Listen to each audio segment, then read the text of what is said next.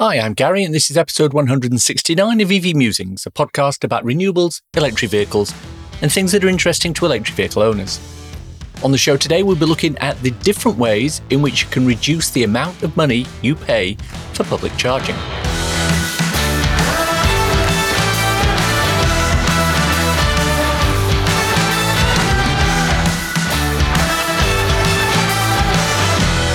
This season of the podcast is sponsored by ZapMap, the free to download app that helps EV drivers search, plan, and pay for their charging. Before we start, I wanted to ask if there's anyone you particularly want to see on the season ending roundtable episode. We're almost halfway through the season, so any potential guests will need to be identified and scheduled in fairly quickly. We've already secured Warren Phillips from EVA England, so who else do you want to see? Let me know, please. evmusings at gmail.com.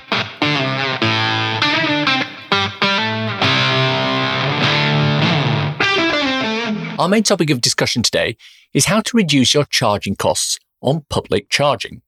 Now, just a disclaimer before we start, we're going to be mentioning specific charging tariffs and costs in today's episode. These costs were valid at the time this episode was written. If you listen to this later than that, then the prices may and probably will have changed. So there's a narrative in the press that the price of charging in the UK is as expensive as using fossil fuels from a petrol station. Well, that's accurate in a minority of situations. If you only charge using public charging and you use the highest price charge tariffs and your car has a relatively inefficient miles per kilowatt hour figure, then yes, you'll end up spending a lot of money to charge. But very few people are in that situation for 100% of the time. A fossil fuel equivalent would be someone who only used high priced petrol stations at motorway service areas to fill their very inefficient V8 Range Rover, despite the fact there's plenty of relatively cheap petrol pumps in towns and at supermarket stores. I mean, yes, it could happen, but it is a minority of cases rather than the norm. But the point still stands that public charging is generally more expensive than private charging, charging at home. So I wanted to see if, if I could highlight a number of ways in which you, as an EV driver, can reduce the cost you pay for public charging. Before I start, it's always worth reminding you that if you can charge at home, that's pretty much always going to be cheaper than using public charging, although there are a couple of exceptions. So if you can do that, do that. But if you can't, let's look at some of the ways you can make your charging experience cheaper. Well, the obvious way is to use the charge point operators that charge less per kilowatt hour. A recent ZapMap publication noted that the majority of public charge point operators have pitched their charging tariffs in the range of 75 to 79 pence a kilowatt hour for rapid or ultra rapid charging. But that's not all charge point operators. GridServe charge 65 pence a kilowatt hour. BP Pulse charge 69 pence a kilowatt hour. And on a lot of pod point rapids, you can spend as little as 40 pence a kilowatt hour. The thing to remember about pod point is that these will usually be single 50 kilowatt units, so they may be occupied when you want to charge. BP Pulse recently dropped the price on their 150 kilowatt chargers from 79 down to 69 pence a kilowatt hour too. So if you can find one of those that works, it's well worth trying them. The new Cransley Park EV hub in Kettering has nine units providing up to 150 kilowatts, and that is 69 pence a kilowatt hour. But what about going one better than that? There are a number of locations at which you can charge without paying anything. If you go into ZapMap and filter on payment and select free to use, you'll see literally thousands of charges that you can use without having to pay. Now, the majority of these, obviously, are AC chargers with speeds up to about 22 kilowatts. But in and amongst them, there are rapid chargers that are free. A lot of these are Nissan dealerships, so if you have a Leaf or ENV200, you'll be welcomed with open arms. Not so sure about other brands though. There are some that are not Nissan dealerships, however. The Elm Street short stay car park in Ipswich, for example, has free charging, although they do levy a fee for parking. What also stands out with these chargers, if you look on ZapMap, is that a large majority of them are not working. The reason for this is simple. They get abused because they're free And when they break, Nissan dealers are not inclined to fix them because it costs them money to both run and repair them. Now, that is the issue with free charging, though. Many people exhibit behaviors on free charging that perhaps they wouldn't on paid chargers. They'll stay longer on them than it would if it cost them money. They'll occupy them overnight rather than paying for electricity at home. They'll mistreat the unit, dropping the cable on the ground rather than resetting it correctly for the next driver. This means that a lot of free chargers are not available when you really need them. And that does also bring us to another aspect of public charging that is perhaps a little underappreciated AC charging. If you're in a hurry, then rapid DC charging is obviously the key to getting to where you want to go. But other than that, if you have time, there are hundreds and hundreds of AC chargers around the country that are cheap to use. Rather than spend 79 pence a kilowatt hour for some ultra rapid charging, why not spend a little less and opt for AC charging instead? At the opening of the Oxford Super Hub last year, I was invited to attend, and on arrival, I plugged into one of the Wenea AC chargers on site. And while we all oohed and ahed about the Fastned Rapids and the Tesla superchargers, my car was receiving some nice 11 kilowatt charging, giving me an almost full battery when I left. On that occasion, those chargers were free, but they now have a tariff. It's a lot less than the Fastned or Tesla units next door at 42 pence a kilowatt hour. This is just one example of many where the price for a kilowatt hour of AC electrons is much lower than the price of the same kilowatt hour of electrons on a rapid. In one case, you're paying for the electrons, in the other, you're paying for your time. And since time is more expensive, rapid charges are more expensive. The Metro Centre in Newcastle recently opened a suite of 40 solar powered AC chargers at 43 pence a kilowatt hour. Energy generated by the solar panels will be enough to power 600 electric cars for a whole year. Not bad and another relatively cheap option for people in the area. Zest Charging have another 40 AC chargers on the other side of the Metro Centre with a 50 pence a kilowatt hour price. Now, it pays to check out the price of AC charging, especially if you've got a car that can do 11 kilowatt charging or higher, like mine. That'll charge your battery in, in quite a relatively short period of time, so you don't have to sit there for hours and hours. So, what other ways are there of getting cheaper charging?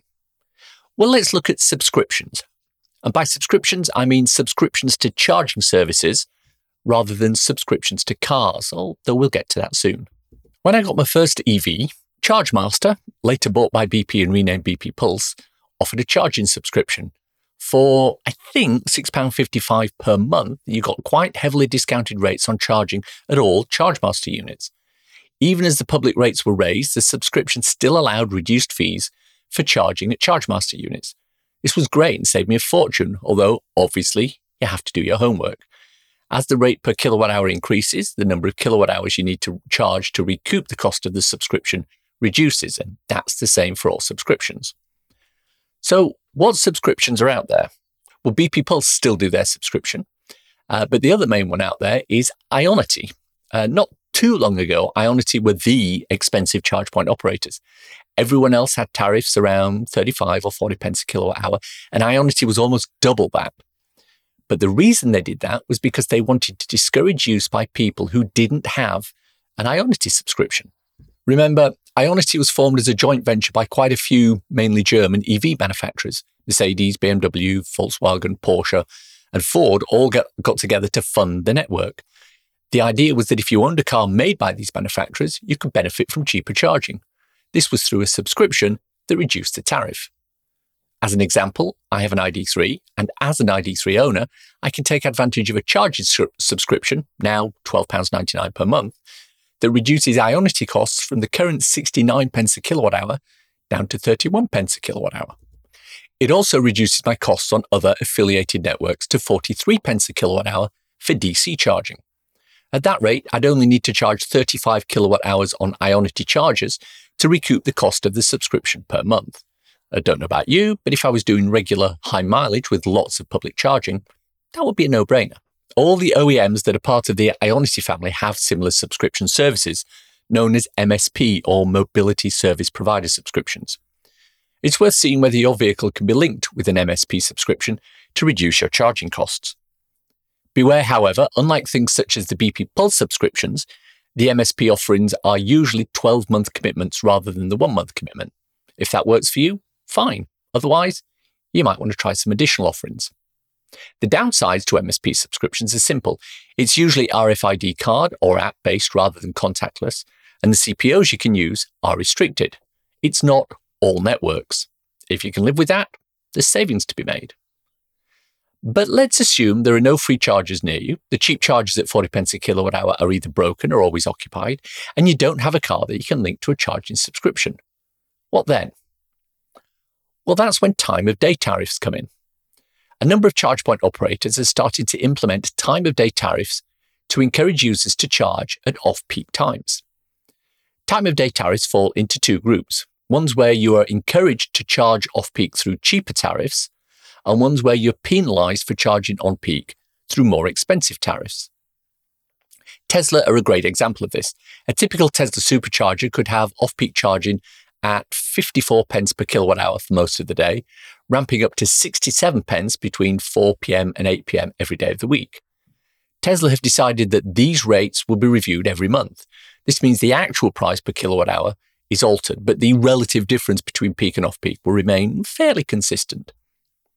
For people wanting to charge using Tesla superchargers that are open to the public, which is 13 sites in the UK, this differential still applies. For example, at the Tesla supercharger at Banbury, the rate is 58 pence a kilowatt hour off peak and 71 pence a kilowatt hour at peak times. Now, linking the last two items together, we see that Tesla have a membership package or a subscription, which for £10.99 per month gives you 42 pence a kilowatt hour off peak and 53 pence a kilowatt hour on peak at the public supercharging network. Not bad if that fits your charging pattern. Talking of charging apps and cards, which we weren't, but it's my podcast and I can make the rules up if I want. There are a new range of these which are coming out that are offering discounted charging on certain chargers at certain times. If you're using the Octopus Electroverse card, you can benefit from reduced price charging if you're also an Octopus customer. If you're on the Octopus Go tariff, you get a 5% discount off all public charging through Electroverse. Intelligent Octopus customers receive an 8% discount of all public charging through Electroverse. And that card and system covers almost 30 CPOs, such as Ionity, Osprey Charging, Royal Charging, Fastned, Mer, Allego, ESB Energy, Alpha Power, and Shell Recharge. All customers, regardless of their supplier, get off peak discounts on Osprey charging of 20% if they charge on an Osprey unit between 7 pm and 11 pm. This drops the price from 79 pence a kilowatt hour down to 63 pence a kilowatt hour. If you're using 7 kilowatt charging with the CPO Chargy, you get a reduction from 65 pence a kilowatt hour down to 29 pence a kilowatt hour if you charge between midnight and 7 a.m. If you're on GeniePoint, you get overnight charging at 57 pence a kilowatt hour from 8 p.m. to 8 a.m. every day. There are probably other similar offers out there if you want to go looking for them. Finally, there's one way of getting very cheap charging, and that was mentioned in the How Do I Get a New EV on My Drive episode, episode 152, by podcast co founder Simon when he talked about the Onto subscription with that, you also get a, a, BP charging card, a Instavolt charging card, and essentially a Shell charging card. And it, you can use them in a vast array of uh, different chargers, and that's generally what I use. So you cut out all that cost in terms of uh, charging, public charging as well, uh, which you know now is going to be more expensive, so that's quite handy. That's right. With most subscription services, you'll get an RFID card which will allow you access to certain charge point operators and all your charging is included in the subscription fee you pay for the vehicle. Again, there's no option for contactless debit credit card payment, and you're limited to certain CPOs.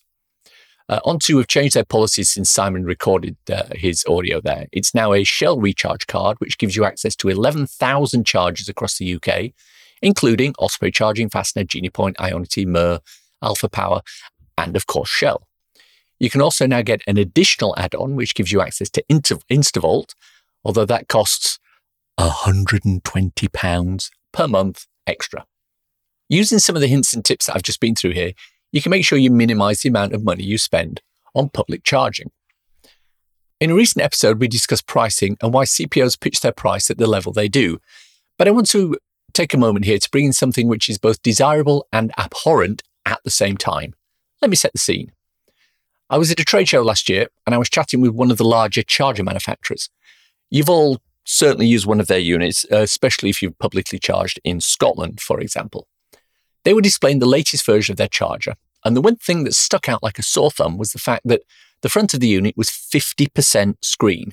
It had a large, crystal clear, full color, high definition LED screen, which took up a lot of real estate on the front of the unit. So much so that it was basically the only thing you could see. Now, obviously, the intention was that this would be the main interface between the device and the user. It will be able to handle bespoke operating systems, user interfaces, play instructional videos to explain charging and payment. It was all very whizzy and interesting. But it did leave the door open for something which I personally think will start to become more and more apparent as charging matures. On screen advertising. These devices will be located out in public, often in places that are close to fast food restaurants, coffee shops, and other places with good footfall. It would make sense then to use them as customizable billboards to advertise to the general public. Not only that, if they're attached to rapid chargers, which they will be, there's the opportunity to put bespoke advertising on there for the EV driver to watch as he sits in his car waiting for the charge to end. Granted, not everyone does that, but quite a few people do, and it is the literal definition of a captive audience. Imagine using details from an RFID card to feed customized commercials or other content directly at you. I know, sounds horrific, right? But let me throw in a little curveball that might change your mind. If this advertising was used as a source of income for the charge point operators, that's an opportunity to reduce the price per kilowatt hour for a charge. Charge point operators that use this technology could get an additional source of income to help defray the costs of providing the service. Now, will all of them do it? I don't know. Some will, some won't, but it's definitely worth considering. Did I miss any sources for cheap or reduced price charging? Let me know on social media. It's time for a cool EV or renewable thing to share with your listeners. One of the scourges of modern society are single use items such as coffee cups. They're particularly insidious because they lack the ability to be recycled. But a new invention by a Hong Kong based sustainable packaging startup has solved that problem. They've created a paper cup which has a built in, foldable lid. It looks a little like an American Chinese takeaway container, is completely leak proof, recyclable up to seven times, and home compostable. Called the Good Cup, the patented design took a long time to get right, with the inventor Cyril Drouet taking three years and about a hundred different variations to perfect.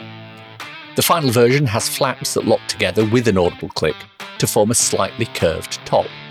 The curved shape helps hold the top securely in place so it won't accidentally pop open.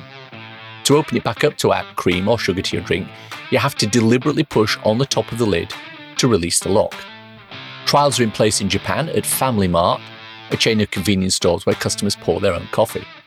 Now, I don't know about you, but I love this idea. Next to a reusable cup, this is about the best solution, I think. The EV Musings podcast is sponsored by ZapMap, the go to app for EV drivers in the UK which helps EV drivers search, plan, and pay for their charging. ZapMap is free to download and use with subscription plans for enhanced features such as using ZapMap in car, on CarPlay, or Android Auto. And that's the show for today. Hope you enjoyed listening to it. If you want to contact me, I can be emailed at evmusings at gmail.com. I'm also on Twitter at musingsev. If you want to support the podcast and newsletter, please consider contributing to becoming an EV Musings patron. The link is in the show notes. Don't want to sign up for something on a monthly basis? If you enjoyed this episode, why not buy me a coffee? Go to ko-fi.com slash evmusings and you can do just that. ko-fi.com slash evmusings. Takes Apple Pay too. I have a couple of ebooks out there if you want something to read on your Kindle. So, you've gone electric is available on Amazon worldwide for the measly sum of 99p or equivalent, and it's a great little introduction to living with an electric car. So, you've gone renewable is also available on Amazon for the same 99p, and it covers installing solar panels, a storage battery, and a heat pump. Why not check them out? Links for everything we've talked about in the podcast today are in the description. If you enjoyed this podcast, please subscribe. It's available on iTunes or wherever you get your podcasts please leave a review as it helps raise visibility and extend our reach in search engines. If you've reached this part of the podcast and are still listening, thank you. Why not let me know you've got to this point by tweeting me at MusingsEv with the words cheap or reduced price charging, hashtag if you know you know. Nothing else. Thanks as always to my co founder Simon. You know, he quite likes the Fairphone product, a modular, repairable, and recyclable phone. He, of course, wants something a little different and believes there should be a whole row of connectors along the bottom Lightning, USB A, USB C, Thunderbolt, etc. Of course, he has a great reason for that. You can use them in a vast array of uh, different chargers. Thanks for listening. Bye.